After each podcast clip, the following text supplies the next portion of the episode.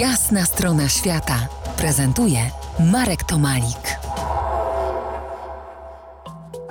Gdyby żył, skończyłby w piątek 100 lat, ale dzięki wspomnieniom Olgierd Budrewicz nadal żyje.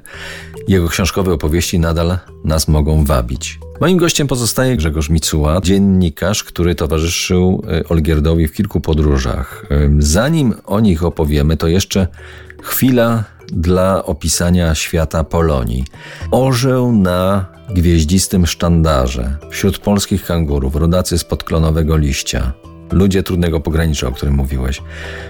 To Polonia go zapraszała, czy sam ich tropił? Jak to, jak to było z tym Olgierdem? To był jeden z jego kierunków zainteresowań. Tak jak mówiłem, reportaże, Warszawa, czyli takie schizofreniczne trochę, trochę sytuacja, ale również Polonia. On y, docierał do tych ludzi kilku, jakby z kilku powodów. On był powstańcem. Miał wielu kolegów, którzy po powstaniu wyjechali i miał rodzinę w Stanach, miał rodzinę w Niemczech, dlatego jakby łatwiej się przemieszczał i docierał do, do tych polonusów.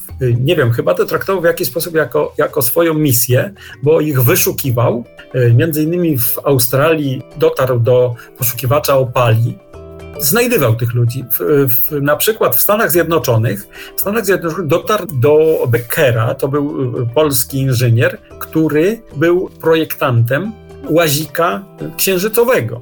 Jeszcze później były podróże do Azji, Związek Radziecki, Japonia, Indie, Butan. Dziś już nie robią wrażenia te kierunki, ale w czasach Olgierda to był spory wyczyn wybić się aż tak daleko, aż tak wysoko.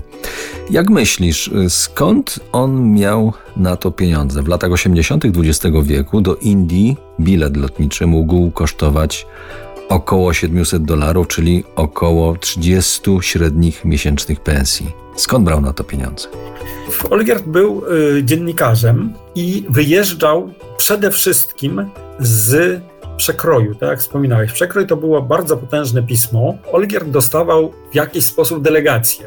Natomiast, tak jak Ci wspominałem, on miał rodzinę, i przyjaciół, czyli oni mu pomagali w jakiś sposób. Na przykład w Stanach Zjednoczonych miał rodzinę, którzy mieli biuro turystyczne. Pomagali mu. Jeśli chodzi o Indię, to dostawał delegację, wyjeżdżał tam i tam sobie jakoś radził. Docierał do przedstawicieli handlowych polskich, docierał do misjonarzy, na przykład jak był na Madagaskarze czy w, na Nowej Gwinei, tam byli polscy misjonarze i on jakby wcześniej znajdywał ich, docierał do nich. Oni też byli zadowoleni, że przyjeżdża Polak. On ich później opisywał na przykład. Tak, tak, tak. Zgadza się. Wszystko tak. się zgadza, to co mówisz. I teraz jak ciebie słucham, to powoli i ja mm, przypominam sobie zapomniane rzeczy. Trudniejszym do pokonania przeciwnikiem podróży jest własna bezwładność. Mój Pierwszy bilet do Australii kosztował aż 40 miesięcznych pensji, a jednak tam poleciałem. Ja, wtedy biedny student.